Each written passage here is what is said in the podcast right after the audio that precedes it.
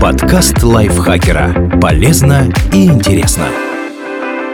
Всем привет! Вы слушаете подкаст лайфхакера. Короткие лекции о продуктивности, мотивации, отношениях, здоровье, обо всем, что делает вашу жизнь легче и проще. Меня зовут Михаил Вольных, и сегодня я расскажу вам про 11 мифов о крокодилах, в которые вы верите зря. Существует птичка, которая чистит крокодилам зубы.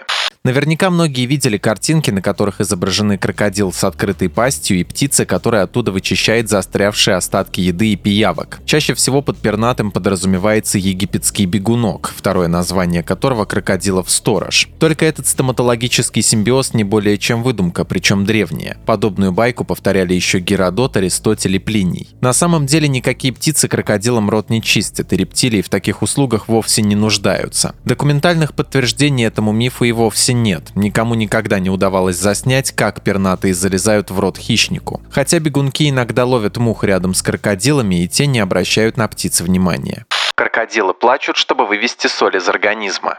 Популярное выражение «крокодиловы слезы» тоже пришло к нам из античного мира. Его приписывают Плутарху. Якобы рептилия льет слезы, когда пожирает свою жертву. Пословица в итоге стала обозначением для лицемерия притворного горя. В научно-популярных статьях о крокодилах же часто встречается другое объяснение. Они якобы плачут не из сочувствия, а выводят с помощью слез лишнюю соль из организма. Но это неправда. Для избавления от нее у этих рептилий есть специальные железы на языке. Благодаря им они могут пить соленую воду. Плачут же крокодилы, чтобы увлажнить глаза, когда подолгу находятся вне водоема. Кроме того, они и правда могут пустить слезу во время еды. При ее пережевывании задеваются слезные железы.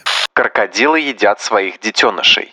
В интернете можно увидеть немало фотографий с крокодилами, которые хватают свое потомство ртом. И из-за этого некоторые могут решить, что рептилии поедают потомство. В действительности же таким образом самки переносят детенышей из гнезда на суше в воду, родную для них стихию. Малыши не всегда способны добраться туда самостоятельно. Кроме того, мать кормит их, позволяя есть мясо у нее изо рта. Самки крокодилов заботятся о потомстве примерно около года после его вылупления, а потом оставляют детенышей. Если же матери поблизости нет, родительские инстинкты начинает демонстрировать самец, защищая потомство вместо нее. Причем нередко крокодилы заботятся не только о своих детенышах, но и о чужих, если их встретят. Доходит до курьезов. Зафиксированы случаи, когда посторонние самцы прогоняли биологического отца от детенышей и начинали охранять их вместо него.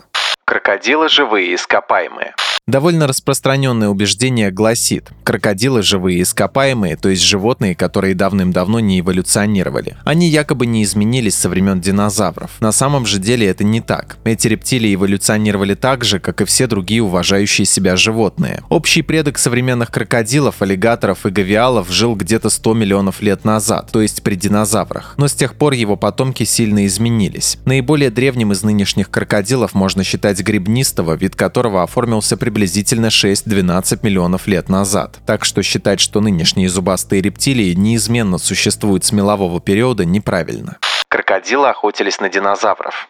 Утверждение, будто крокодилы такие древние, что охотились на динозавров, которое мелькает во многих научно-популярных статьях, тоже неправильное. Тех гигантских рептилий, вроде сарказуха или дейнозуха, правильно считать крокодиломорфами, но не настоящими крокодилами. Они родственники наших современных зубастых хищников, но очень далекие и имеют общих с ними предков. За динозаврами, кстати, они специально не охотились, предпочитая поедать гигантских черепах и крупную рыбу, а иногда даже акул. На двуногих ящеров же они нападали исчезали только по большим праздникам. Крокодилы – потомки динозавров. Некоторые считают, что крокодилы произошли от динозавров. Но это не так. Они действительно родственники, но их эволюционные дорожки разошлись давным-давно, около 248 миллионов лет. Так что говорить, что крокодилы произошли от динозавров, все равно, что утверждать, будто вас родила ваша сестра. На самом деле эти существа развивались параллельно. Крокодилы-ящерицы. Вовсе нет. С точки зрения эволюции, крокодилы – родственники не нынешних ящериц, а птиц. Сердце и легкие у них по своему строению напоминают таковые у пернатых, а не у рептилий. И крокодилы и динозавры принадлежат группе архозавров. А еще к ним относятся современные птицы, потомки динозавров, переживших вымирание 65 миллионов лет назад. Аллигаторы и крокодилы – это одно и то же. Спутать аллигатора и крокодила можно довольно легко, если не знать, что у первого морда более широкая, а у второго она уже и прямее. Но пусть внешнее сходство вас не путает, это разные семейства. От родовой ветви крокодилов аллигаторы отпочковались в конце мелового периода, около 87 миллионов лет. Крокодилы глупые. Обычно крокодилов считают воплощением животной силы и бездумной агрессии с крошечным мозгом ящерицы. Но на самом деле их когнитивные способности довольно высоки, и умом они куда ближе к птицам, чем к рептилиям. Например, крокодилы способны отслеживать и запоминать паттерны поведения своей добычи. Если травоядные животные прибывают на водопой каждый день в одно и то же время и место, хищник запомнит это, чтобы не сидеть в засаде впустую. Кроме того, некоторые крокодилы настолько преисполнились охотничьей премудрости, что что могут изготавливать приманки для птиц. Они раскладывают перед своей мордой палки и ложатся, ожидая, пока какое-нибудь пернатое не подлетит близко, чтобы ухватить одну и использовать ее в качестве строительного материала для гнезда. Тут рептилия и нападает. Причем ловить птиц на палку крокодилы пытаются только весной, когда начинается сезон гнездования. Охотничья хитрость. Крокодилы молчаливы. В фильмах ужасов крокодилов показывают как очень молчаливых животных. Если же им все-таки решают дать голос, то обычно он напоминает стереотипный раскатистый рев тиранозавра. В действительности же крокодилы издают довольно много разных звуков. К примеру, их детеныши начинают буквально щебетать еще сидя в яйцах. Так они призывают через скорлупу мать, чтобы та помогла им вылезти. А молодые крокодильчики пронзительно кричат, когда им что-то угрожает. Если нужно запугать противника, хищник издает хриплый звук, напоминающий кашель. А во время брачного сезона крокодилы орут, ревут, мычат вплоть до инфразвука. В основном голосисты самцы, но их подруги могут быть громкими. Крокодилы-одиночки.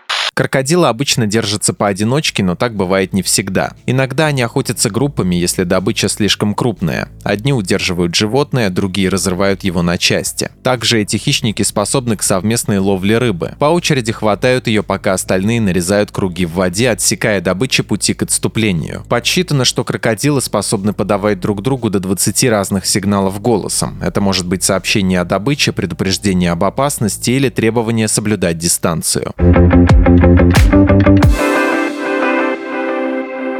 Спасибо Дмитрию Сашко за этот текст. Подписывайтесь на подкаст Лайфхакера на всех платформах, чтобы не пропустить новые эпизоды. Слушайте наш кулинарный подкаст «Время есть». В нем мы говорим, как выбирать, хранить и готовить разные продукты. А я с вами прощаюсь. Всем пока. Подкаст Лайфхакера. Полезно и интересно.